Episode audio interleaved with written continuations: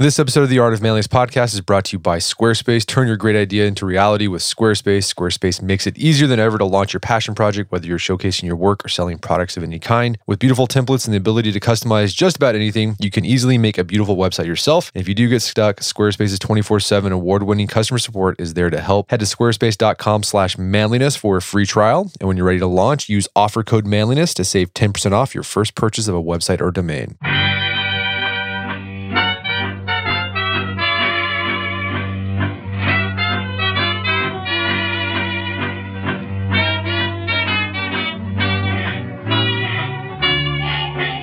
Brett McKay here, and welcome to another edition of the Art of Manliness podcast. We all want to be more productive, and when we buckle down to do so, we typically try to figure out ways to better manage our time. My guest today, though, argues that focusing on managing your time is only part of the productivity picture. You also need to learn how to better manage your attention. His name is Chris Bailey, and his latest book is Hyperfocus How to Be More Productive in a World of Distraction. Today on the show, Chris shares research backed advice on how to improve your powers of concentration and why doing so is more important than ever. We delve into why you need to be more intentional about directing your attention why multitasking actually causes you to be less productive, and the surprisingly long time it takes to get refocused when you get distracted. Chris then shares tactics you can start using today to become more focused. We then shift gears and discuss the importance of having periods of time when you're not focused, especially when you're planning for the future. Chris shares how you can organize your day to get the benefits of being both focused and unfocused. There's lots of actionable advice in this episode. After it's over, check out the show notes at aom.is slash hyperfocus. And Chris joins me now via clearcast.io.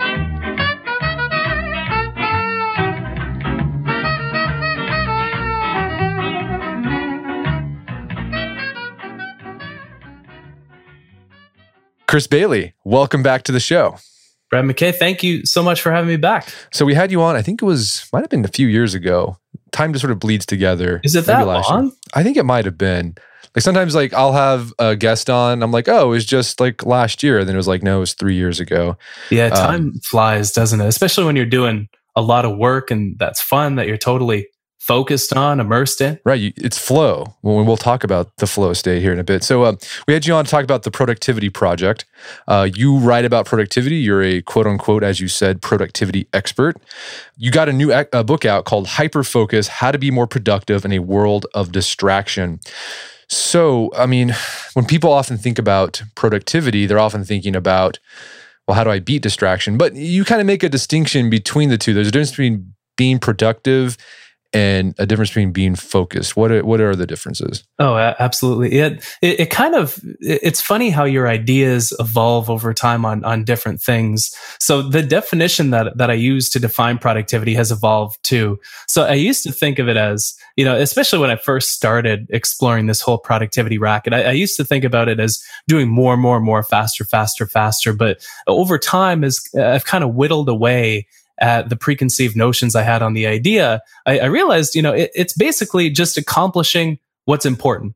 And, you know, it's not about how much we produce, rather, it's about how much we accomplish. And what's important changes depending on where we're at. And so if we're at home, you know, diving deep into a conversation that we're having with our wife, a loved one, that's what's important there. But at work, on the other hand, maybe checking email and getting on top of that might be important. Maybe mentoring a new employee that joins our team is important. Maybe if we're doing a podcast, helping people hopefully become more productive by the end of it is what's important.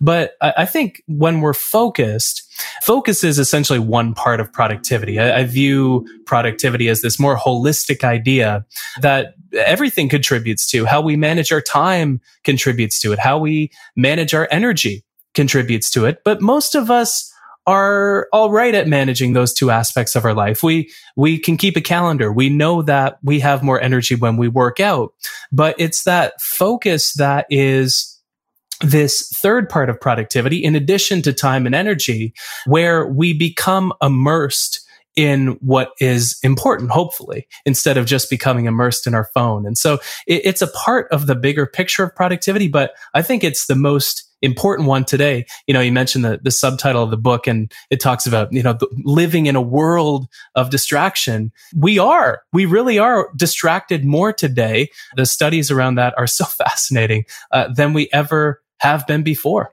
Yeah, and we'll get into some of the, research here because because what I love about the book and your previous book too is you you, you dig in to psychological studies, sociology, try to f- figure out like what actually works. And you know, going with that idea, you know, the distinction between focused and productivity, I think it's an important one you made because you can be focused at playing Tetris, yeah, but you're not necessarily being productive at that. Yeah, at that if you're not focused on what's actually important, then what's the point of being focused, right? Right. And this is the, you know, something that I keep finding that I keep rediscovering in my own behavior and other people's behavior in the research is that what lies at the heart of us becoming more productive Uh, is this deliberateness, this intentionality, which absolutely has to precede whatever it is that we do. So in any moment of any day, we're either working with intention. There's intention behind what we're doing. You know, we choose what we do, what we focus on before we focus or do it, or we're working on autopilot mode just in response to what comes our way. And I think our productivity can be pegged to the breakdown of how much of our time we spend with intention. So intention, attention without intention is essentially just wasted energy in that way. All right, so let's get into the science of attention. So, like, what happens? What's going on in our brain whenever we pay attention to something? Are there like certain parts that um, fire up or you know light up on you know MRIs or whatever? Yeah. Uh, usually, most of our brain is aligned. You know, our task positive network is is what it's called in research. Is is active when we're focused on something, which involves the logical centers of our brain. It involves even the perceptual centers of our brain. And in research, it's known as being perceptually coupled. So all of our senses are coupled with what we're doing. And same with our thoughts, which are like our sixth sense. I, I like to think of it in those terms. And so our mind and body are both in sync with what we're doing. So it, th- there's fascinating research on this too. We even blink in accordance with what we're focused on. And so if you're listening to this podcast and there's a pause after something we say, you might take a blink. Same with in an audiobook. Same as if you're watching a TED talk or a speaker or you're having a conversation. We blink, I think, every 15 to 20 seconds or so, but we do so in accordance with our attention. And so it's this fascinating idea where we're essentially immersed in something. And I think one of the things you highlight in the book is that, you know, we have this idea that we can multitask. And there's certain things we can multitask, but for the yeah. most part, we can only attend to one thing at a time, really. Like and it's yeah. not like we're doing both at the same time. We're we're switching between we're switching our attention between all these different things really fast. Yeah, and, and this is, I think, you know, a lot of people mention multitasking, but without really working from the same definition. So what we say, you know, you know, what we refer to when we're saying multitasking is really, like you said, just task switching, moving our attentional spotlight from one thing to another. And so when we do this, things take about 50% longer. It takes us that much longer to read a passage, to, to finish a task. And, but multitasking is when we try to pay attention to things concurrently, which there are also a lot of misconceptions out there about. So, I mean, okay, what is, I mean, okay, how can we do that? If, how can we multitask? Is it possible to multitask? Because I've heard, I've heard, I've read different things like, oh, it's not, it's, it is possible. Like, oh no, it is impossible to multitask. Can, is it, is it possible? It is, but we can't do it very well. So we can't actively focus on more than one thing at one time. Uh, but there are some things that we can do that don't take any focus. And so maybe you're uh, deep in a conversation with somebody as you're walking down the street, um, and you're focused completely uh, on that conversation. You're totally immersed in it, the, the state of total immersion that I like to call hyperfocus. And you're really not thinking about the walking that you're doing. You're really not thinking about the hand gestures, the, the gesticulation that you're doing. You're really not thinking about maybe the gum that you're chewing. We, we can do a lot of things out of habit. And when we do something out of habit, it doesn't occupy our working memory, our, our uh, so our essentially just our very short term memory, uh, like the tasks that we do. But where we run into trouble And where our attention begins to become overwhelmed is when we try to focus on more than one complex thing at one time. And so w- w- because we only have so much attention to give to the world around us in one moment, I believe we have about 40 bits that we can tend to in any one moment, but yet there are so many things that we can focus on in our environment.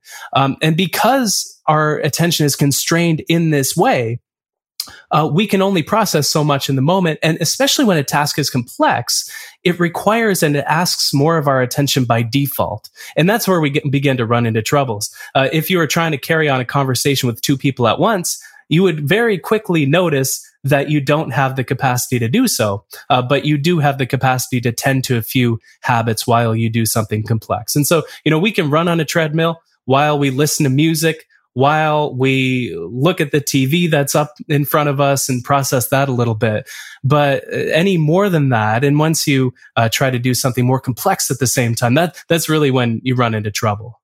Right, and then as you point out, like we have so much you know so much competing for our attention like you might be in your inbox one moment and then you go to twitter the next and then you're to a website and you're back to your inbox and all that switching yeah talk about how it, it leaves attentional residue right? So let's say you're working on a report and you, go over to your inbox really quick because you got a notification you check it and then you go back you talk about how there's like there's still a bit of attention lingering on that inbox. So we, it, it, takes a while for us to get back into focus on the report that we're writing. Exactly and this is i think the biggest costs of constantly switching between things is if we could totally switch from one thing to the next to the next without any uh, fragments of the previous task occupying this working memory that we have. I, I, like to call this working memory capacity our attentional space in the book, but there are fragments of the previous thing. So if you finish up a call that's uh, very heated with somebody or you're in, in this argument and then you try to answer email, you're going to be less efficient at doing that. that. Certain things help you become a better custodian of this attentional space. The meditation is, is a very good example of one where it's been shown to lead us to have less attentional residue as we switch from one thing to another. But there are always these fragments, which is, you know, not only are, do we have to shift from one context to another when we switch from one task to another, but there, we also are, are not able to bring our full attention to it at the start. One of the most fascinating studies that I had the the chance to uncover was that when we're doing work in front of a computer, we can only focus, or on average, we only focus on one thing for 40 seconds before we switch to doing something else. So we're, in other words, very productive doing an Excel sheet or writing a report in Word, whatever it might be. But then for seemingly no reason, we go over to checking Instagram on our phone. We check an email notification in the corner of the screen. And so it, it you know, it brings, you know, th- this technology that we use, it brings with it all this distraction that that is really quite costly. You know, attentional residue is one of the costs, but working with less focus, always having this diluted attention, not being able to remember as much because we process things with a different part of our brain when we multitask. All of these are costs that add up when we don't manage our attention properly. Yeah, I thought it was one of the big takeaways for me that really opened my eyes was, or you know, surprised me, was whenever we or say working on a report or an Excel spreadsheet or reading or something, we're focused, we switch over to email, and then we switch back, and then, you oh, know, I can just get right back in the groove because I was already in the groove. It takes like 26 minutes to get back into that focused state. Oh yeah, again. and and it depends on that. This is there's curious research on that too, where it depends whether you're interrupted by an external source or an internal source, and so we have this this attention mechanism in in our brain that is drawn to anything that is one of three things. It's drawn to anything that is pleasurable. It's drawn to anything that is threatening and it's drawn to anything that is novel. And so we even have a novelty bias in our brain where our brain releases more dopamine, which is the, the, chemi- the one of the pleasure chemicals whenever we focus on something that's shiny or new and novel, like a, like an email notification or scrolling through a bunch of fitness feeds on Instagram. But when we have this novelty seeking behavior where we seek out something that is novel and pleasurable. We even seek out threats. That's why so many of us are glued to the news. It takes us 29 minutes more than 20, 26 is the average between the internal distractions and the external distractions, which are uh, roughly even. We distract ourselves as much as we're distracted from other people. It's actually about a 50 50 split. But when we're distracted by something we do, it takes us 29 minutes to get back on track. And before we resume doing that task, we tend to, I believe it's 2.26 other tasks before resuming. So we don't just tend to one thing and then go back to, to that, you know, Excel sheet or whatever it is that we were doing before. We work on two other things before resuming that task. If we're interrupted by somebody external to us. And so notification that comes in, whatever it might be, uh, coworker stopping by our office to ask how our weekend was. It takes us 23 minutes to get back on track after that point. And so we, we fare a bit better but still the, the costs are pretty great.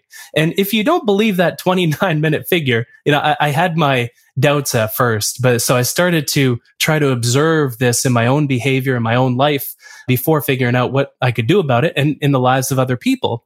And, you know, I saw this when I woke up in the morning. You know, I'd wake up and my phone would wake me up. And so I would bounce over to Instagram because I got two notifications overnight. You know, I found that I got two emails overnight. And so I tended to those. I bounced around between kind of a loop of five or five or six apps. And before I know it, knew it, 26 minutes had gone by. And so we, we can observe this pattern in our own behavior. Not only does it take a long time to get back on track when we're distracted or interrupted completely, but we we shift around our attention quite a bit every 40 seconds and so all of these figures you know figures aren't too compelling you know the statistics are never too motivating but i think when you take all of this stuff together we are in a state of divided attention when we work. Every 40 seconds we switch and we don't really have purpose. We don't have that intention behind what we're doing because we're drawn to anything that's novel, that's pleasurable, that's threatening. And so we really have to get ahead of ourselves in this way. To that point where, you know, we're, our attention is divided. It takes a long time for us to get refocused after we, you know, distract ourselves or we are distracted we might think we're getting a lot done by doing all this task switching, but yeah, all that it slows you down. It actually makes you less. You know, you actually get less done. You might think you're getting a lot done, but you're actually getting less done because you're not in that focused state anymore.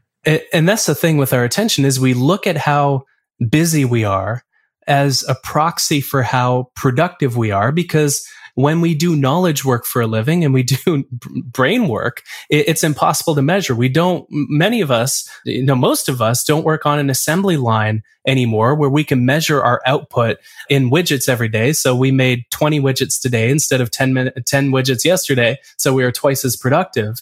And so we look at how busy we are as a proxy for how productive we are.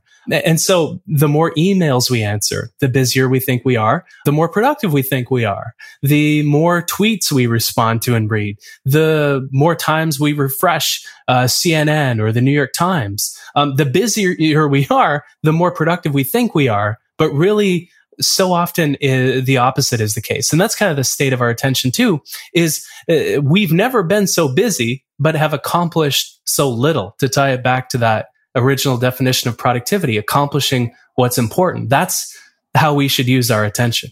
So, I mean, we live in a distracted world because uh, we have all this stuff smartphones, a computer in our pocket at any moment where anybody can reach us, or we can, if we're curious about something, we can find it. So, have, I mean, have these devices like shrunk? So you talk about we have this attentional space. Yeah. Has this stuff sh- like shrunk our attentional space because we we I don't know we we don't use our attention as much or we we do a poor job of using it? Yeah. Absolutely. We, we have less attention to give to the world around us. And the, the more deliberately we learn to manage our attention, the, you know, the, the amount, this is the curious thing. There, there's a lot of brain training apps out there, but research shows that they don't really work. Um, the, over time, once you stop doing them, you kind of lose all the gains that you made on them. But you can actually grow the amount of attention you have to give to the world around you. And so you can grow your working memory capacity, this attentional space. And so you're able to uh, dive deeper into more complex ideas in the moment. You know, the more distracted you are, the less you're able to delve deep into what's actually complex on a daily basis. And, and one proven way of doing that is meditation. You know, meditation is a brain training technique where you uh, train your ability, to, your ability to give focus to what's in front of you in the present moment, as opposed to um, where wherever your attention wants to go to whatever is novel, pleasurable, or threatening.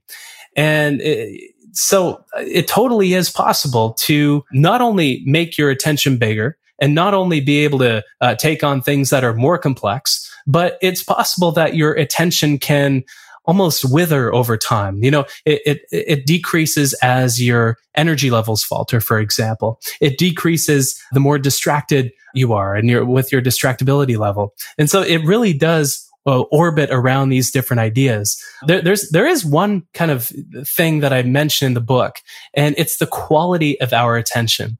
You know, the research kind of points to uh, three measures that we can use to measure our progress with how focused we're able to become in the moment. The first is how long we can focus on one thing for.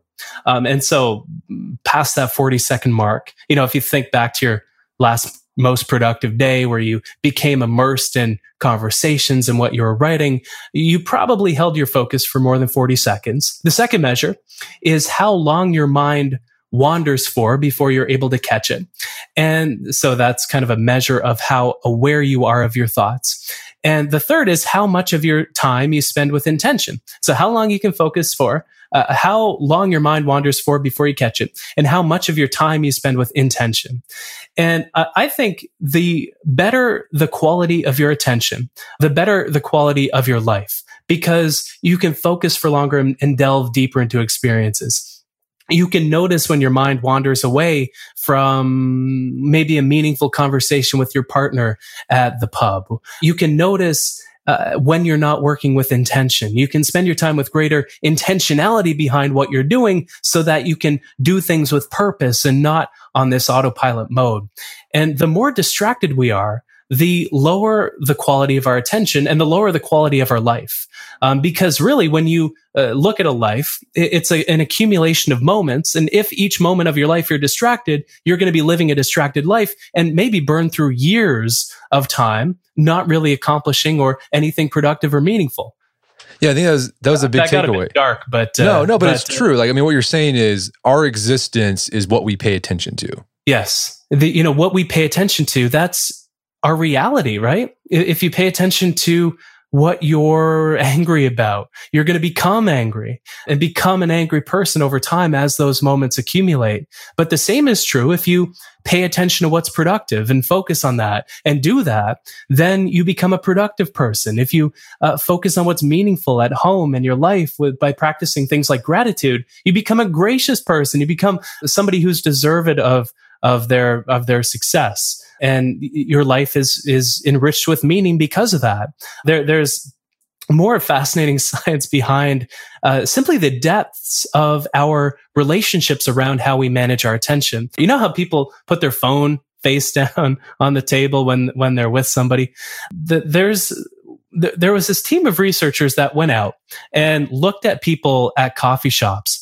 And what they observed in these coffee shop patrons was that on average, when somebody had their phone face down on the table in front of them, they had a good intention, an intention of focusing on what was there, which was the person that they were with. But on average, they checked their phone every three to five minutes. And when they surveyed people who checked their phone so often, you know, when their partner went up to go to the washroom, when there was a lull in the conversation, when they wanted to take a picture, whatever it was, they found that those people rated their connection with the person and the quality of their relationship and how close they felt to the person as significantly lower than people who put their phones away.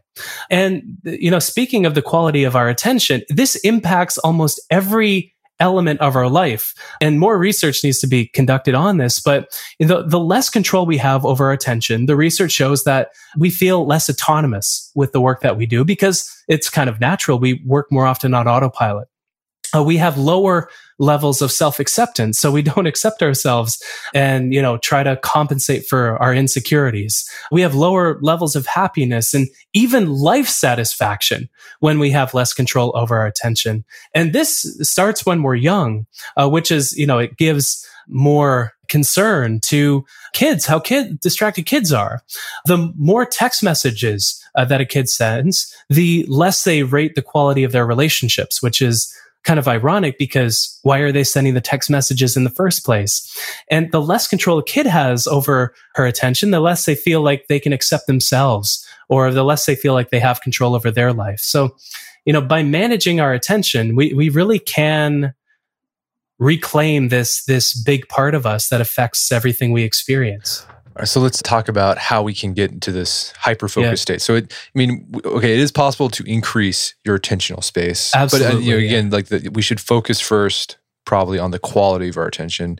And you, you've mentioned this throughout the, the the our conversation so far, but the first step is just being intentional about your attention like knowing what you're going to pay attention to yeah exactly and you know essentially there's there's the four steps there's choosing an object of focus. That's number one. Number two are, is taming the distractions around us. Number three is simply focusing because we've cleared all the brush out of the way and taming the distractions.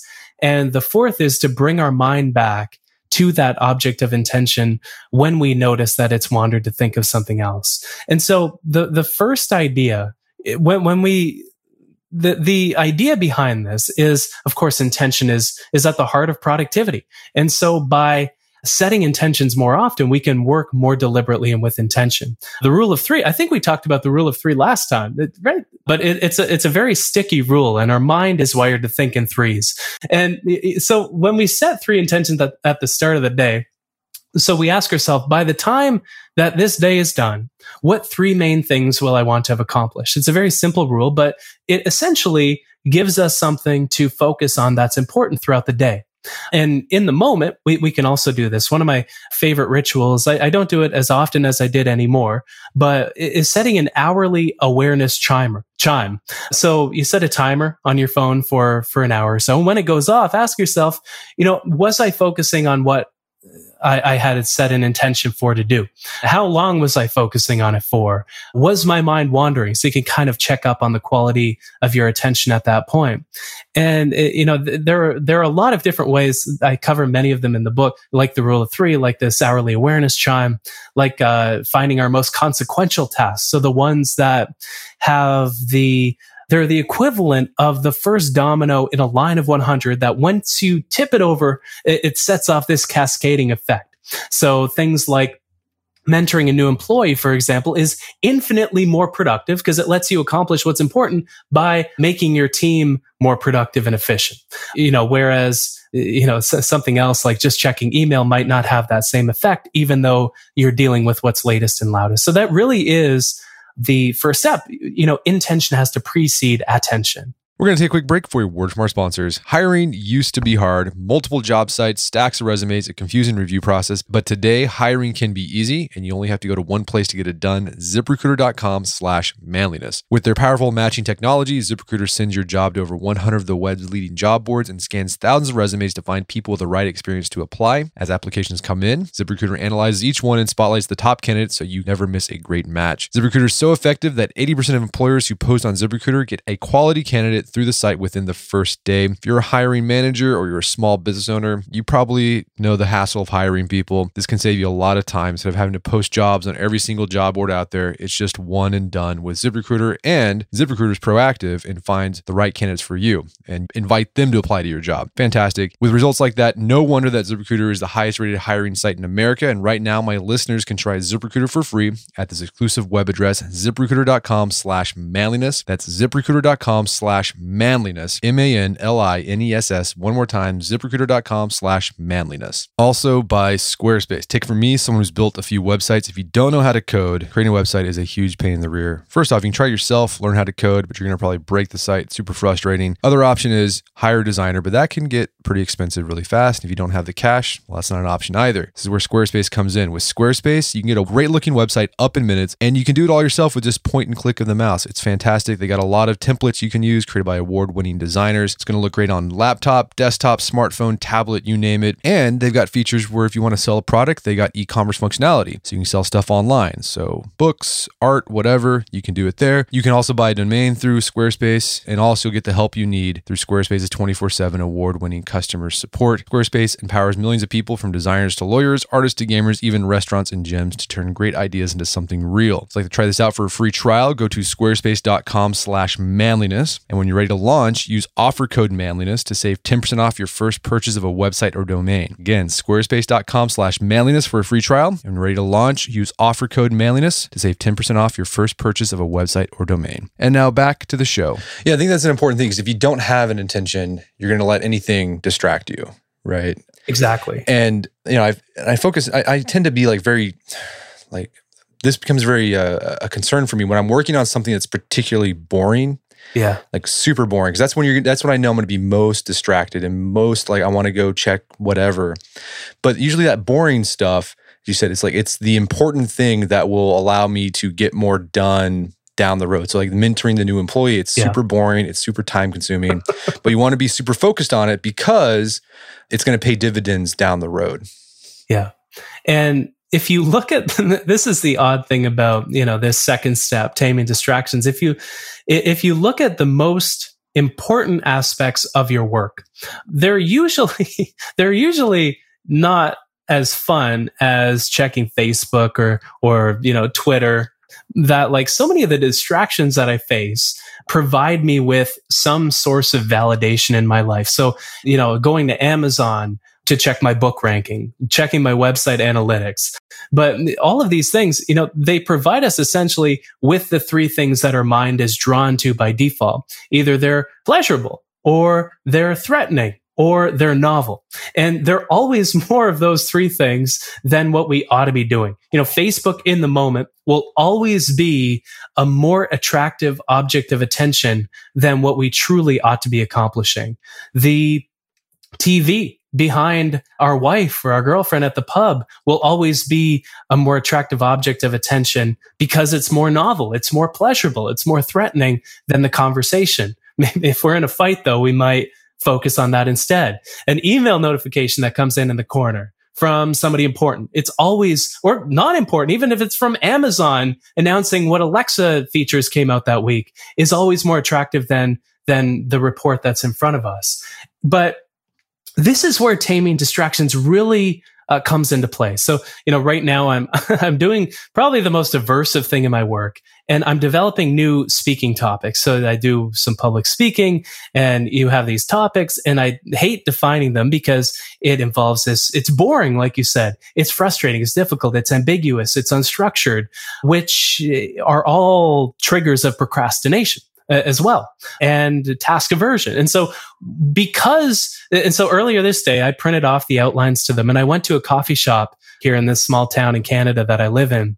And I got a coffee. I left my phone at home. I left my laptop at home. I left every bit, bit of technology that I have at home, except for my noise canceling headphones. I couldn't connect them, them to anything, but sometimes people have loud conversations and I just brought a pen. And so I had no choice but to work on what was important. And this is the key, I think, when it comes to taming distractions, especially with the work that we find the most aversive, which are often our most productive things, is when we eliminate every single potential object of attention that is more attractive in the moment than what we truly want to be doing, like truly want to be doing in the moment we want something else, we give ourselves no choice but to focus on what is actually important, on what we intend to accomplish. And so th- for this reason, taming distractions, we, it's more of a necessary tactic when we're doing something that, that our mind, we find our mind is resisting, but it just makes it so much more valuable because we're able to get into this hyper focused state where we're totally immersed in what we're doing. We can focus on anything, right? We can focus on anything for 40 seconds, for example. But when we focus on something for longer than that point and become totally immersed in it, uh, you know, hyperfocus in this way is kind of this state that leads to flow, which, which you mentioned off the top, I think this where we're totally immersed in what we're doing.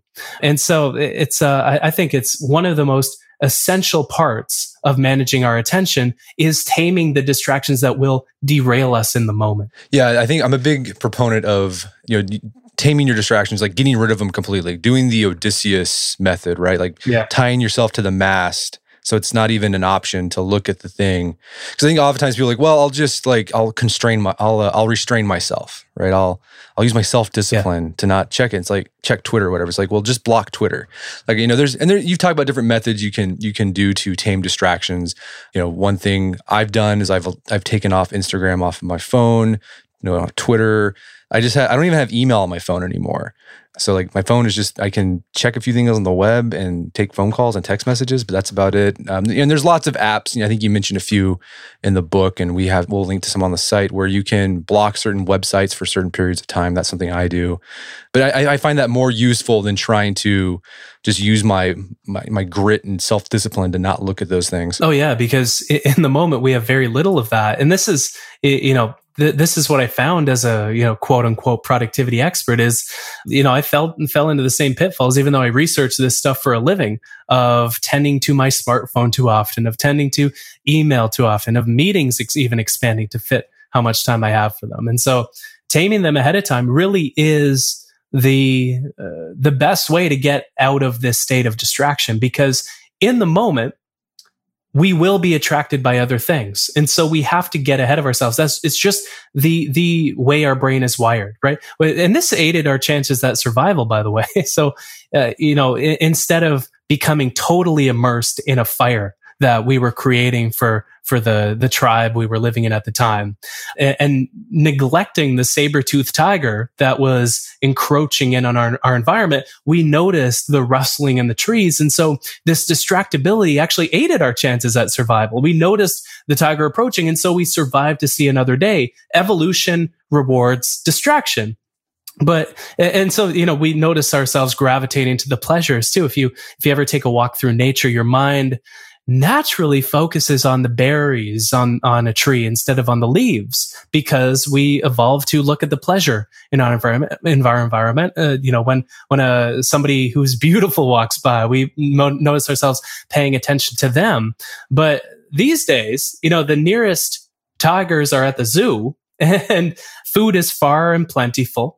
Uh, and so we tend to the distractions, the, the same ev- evolution that's built into our brain that, that has aided our chances at survival compromises our focus and our productivity today. So we really, it really is an impulse. And so if we can regain control over that by taming them ahead of time, we can really get ahead of ahead of it. So okay, tame distractions, get rid of just get rid of stuff that distracts. And I think this requires, you know, you to do sort of an audit of yourself. Like what is the most and there's like websites, there's yeah. apps that can help you figure out what you spend most of your time on and then just eliminate those.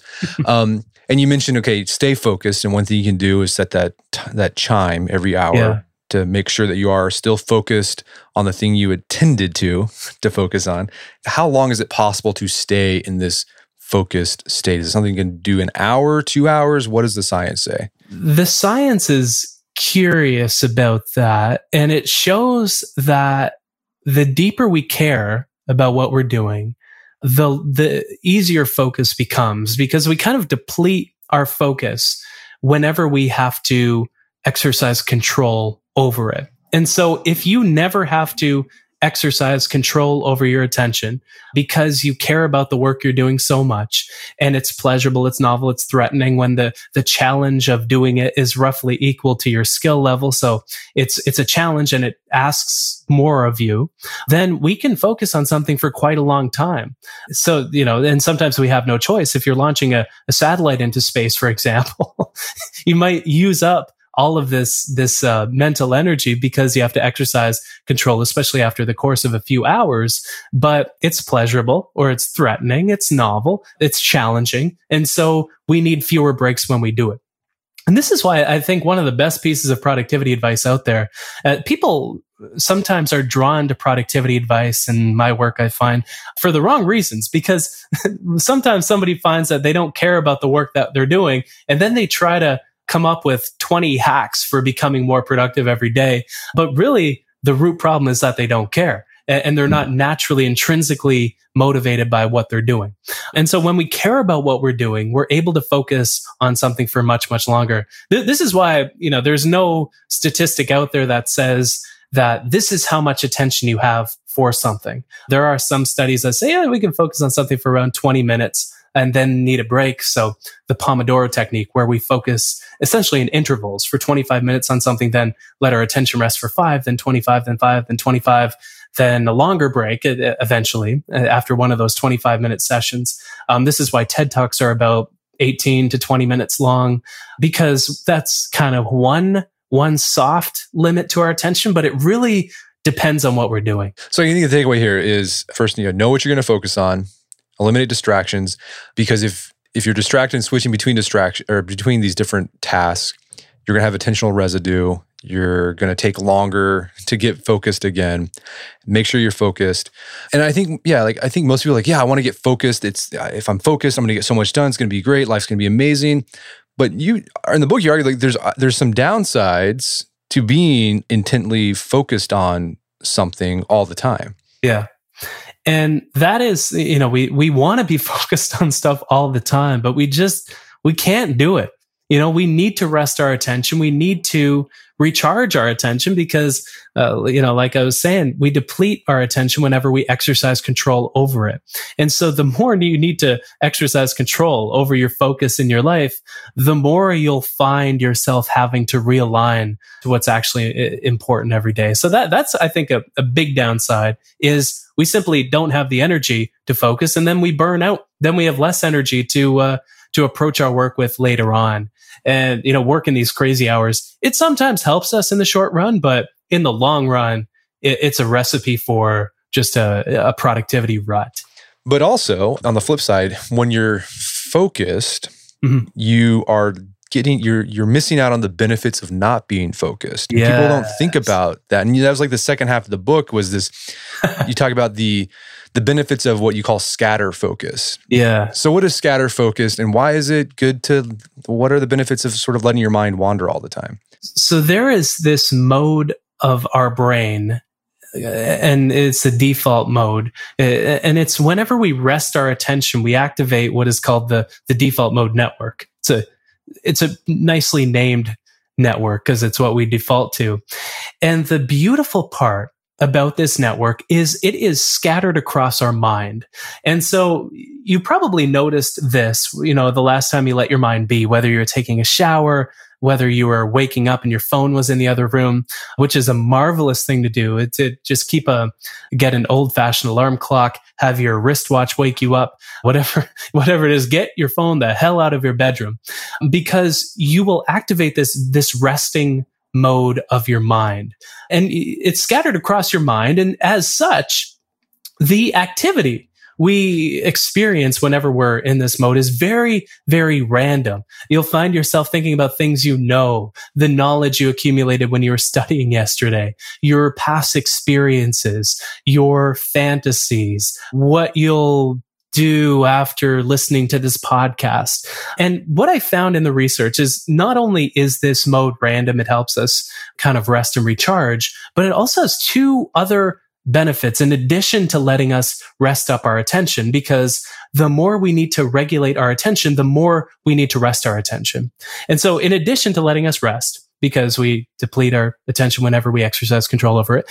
The second beautiful part about this this mode. I, I, can't I personally can't get enough of this mode right now because I'm in this long-term planning stage with my work, with my speaking topics, with the books and stuff like that.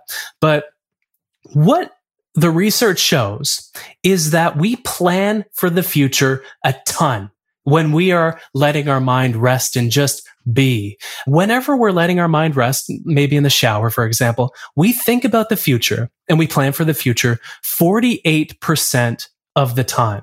And in research, this is called our mind's prospective bias because we're setting intentions for what, what we'll do later that day in the office when we're taking the shower. We'll set intentions for what we want to eat di- for dinner that day. We'll set intentions for what we're going to do at the gym, how many deadlifts we're going to do that day. We'll take charge over our attention because we let our mind rest. And in that 48%, if you break it down, break it down uh, now, you know, I love the numbers behind this. It, we think about the immediate future just later on in that day 44% of the time.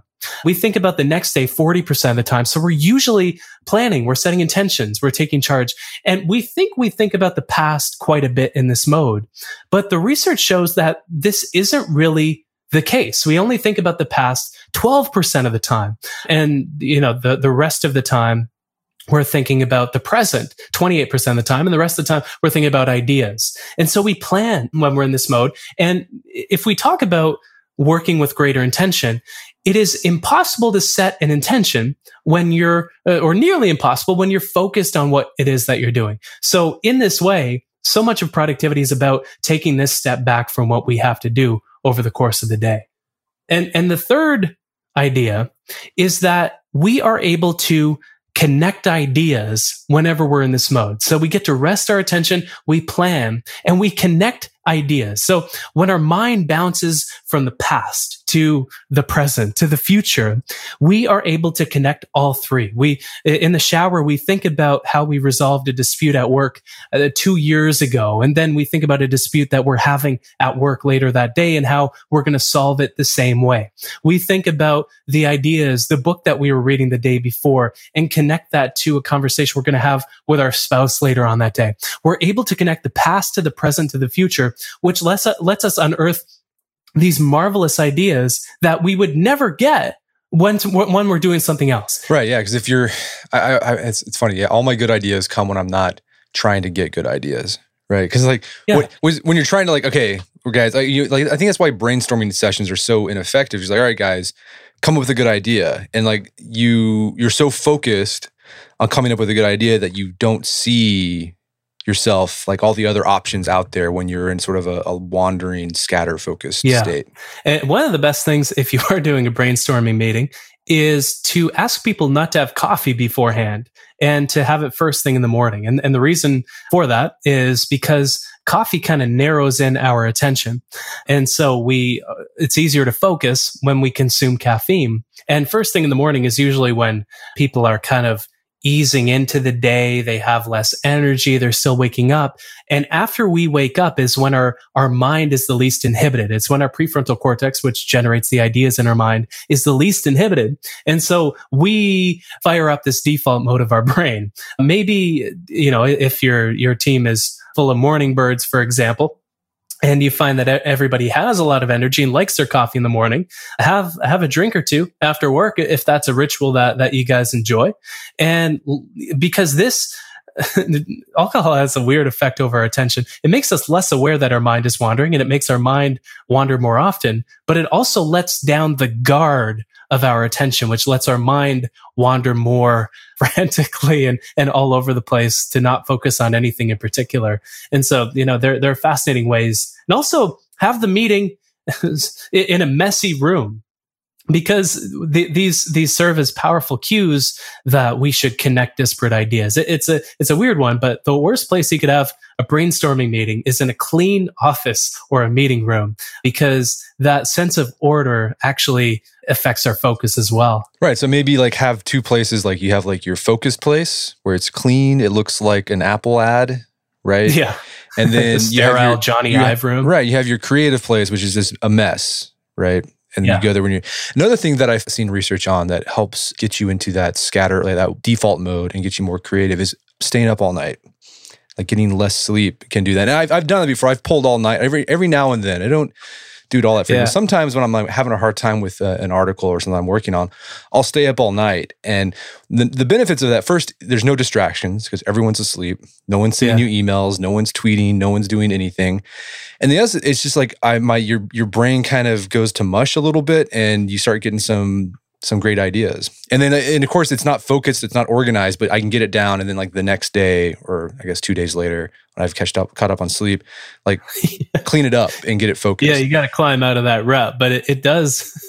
you know, I think it was Edison that fell asleep with um with, with a handful of marbles yeah. over a metal plate, and so the idea was that when he fell asleep and his mind started wandering. Because sleep eh, this is the fascinating part about sleep is the same regions of your brain that are activated when when you're letting your attention rest if you're rest letting your attention rest purposefully i call that scatter focus when you activate this default mode with intention, the same regions of your brain are activated then as when you're sleeping, only they're activated with with fury whenever you're with fire and fury whenever you're sleeping.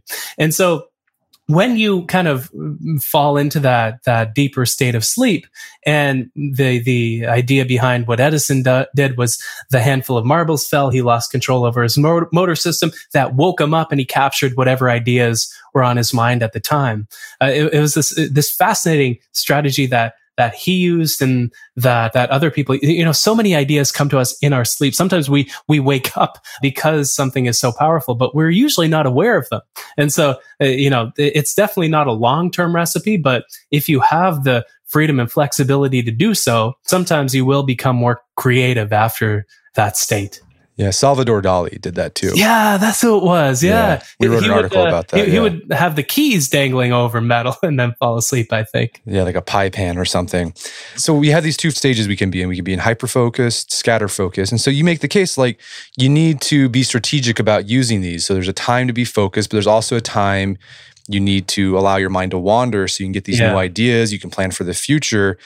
So i mean i mean what would like a, a, schedule look like where you're are you alternating between the two? Are there certain times of the day when you should do hyper focus scatter focus? What is what would like a day look like for somebody an average person? Yeah for sure. I, I think it begins with uh, setting an intention. Uh, the the way I recommend it is over the course of a week.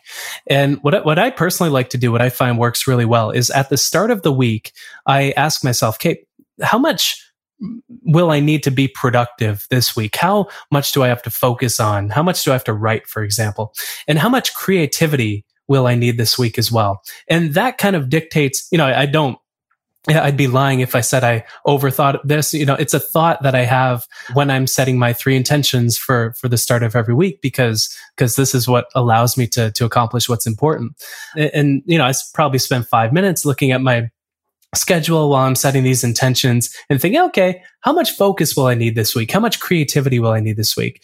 And depending on that balance, I'll schedule bouts of time for entering into a state of total immersion where I tame the distractions ahead of time and also finding a few things to do uh, if I need the creativity, which I usually do, because not only do we get the creativity, we also get the planning stage, which helps us work more deliberately. We get the rest, resting stage. And the best tip that I could give that, that I offer up in the book uh, and that I'll offer up now for entering into this, this intentional state of mind wandering is to do something habitual at the same time that you do it. And so, you know, maybe you can let your mind wander a little bit, which is good for capturing what's on your mind. Or if you're chewing over a specific problem, it's, it's nice to keep a problem center of mind and, and kind of, you know, chew it over as you go for a walk. But when we do something habitual, at the same time that we scatter our attention. So when we take an extra long shower, when we swim laps at the pool without any music in our ears, or maybe a simple bit of music, because when music is simple and it sounds familiar to us, it leads to greater, uh, greater focus.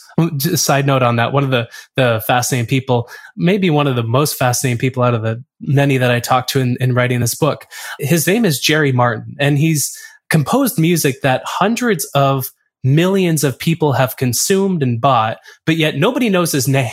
And it's because he designs video game music. He designed the soundtrack for Sims and Sim City. And when I interviewed him, he said that the most, the, the music that's most conducive to focus is simple and so there are very few elements and it's familiar. And so when we when we listen to music when we're doing something habitual it lets us focus on what we're doing. But doing something habitual curiously in research it leads to the greatest number of creative insights. And it's fun you know we're able to rest while we scatter our attention because we're doing something that we love and while we periodically check up uh, check up on what's on our on our mind so we can capture these ideas. And so you know when you start the week I would recommend asking, okay, how much focus will I need this week? What distractions will come up that I haven't tamed? Can I create a distraction free mode in which I can become totally immersed in what I'm doing?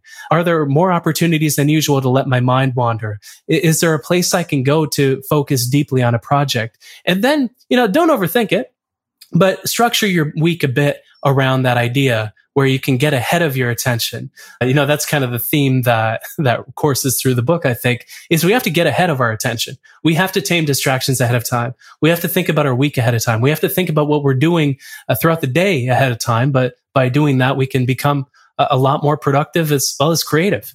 Yeah. One of the, my favorite mindless tasks to get you in that sort of scatter focus mode is walking. A lot yeah. of great, like Immanuel Kant I know he like people could time, you know, set their watches for the time when he would go walk by what time he went walking. Like he and he just used that time and he probably came up with ideas. Thoreau did that, Nietzsche, Darwin. A lot of these great like they would work really hard in the morning and then they would take a break and walk for an hour or two and then they'd come back and work a little bit more. Well, hey, uh, Chris, this has been a great conversation. Where can people go to learn more about the book? Yeah, so the book is called Hyper Focus: How to Be More Productive in a World of distraction.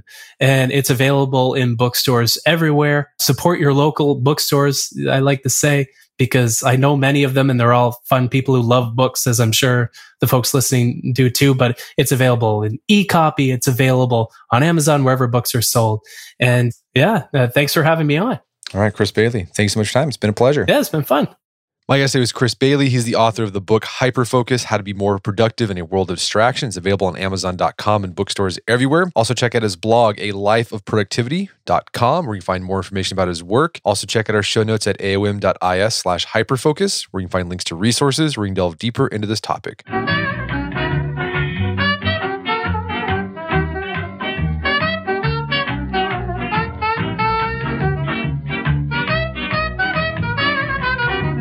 Well, that wraps up another edition of the Art of Manliness podcast. For more manly tips and advice, make sure to check out the Art of Manliness website at artofmanliness.com. And if you enjoy the show, you've got something out of it, appreciate if you take one minute to give us a review on iTunes or Stitcher. It helps out a lot. And if you've done that already, please consider sharing the show with a friend or family member who you think will get something out of it. As always, thank you for your continued support. Until next time, this is Brett McKay telling you to stay manly.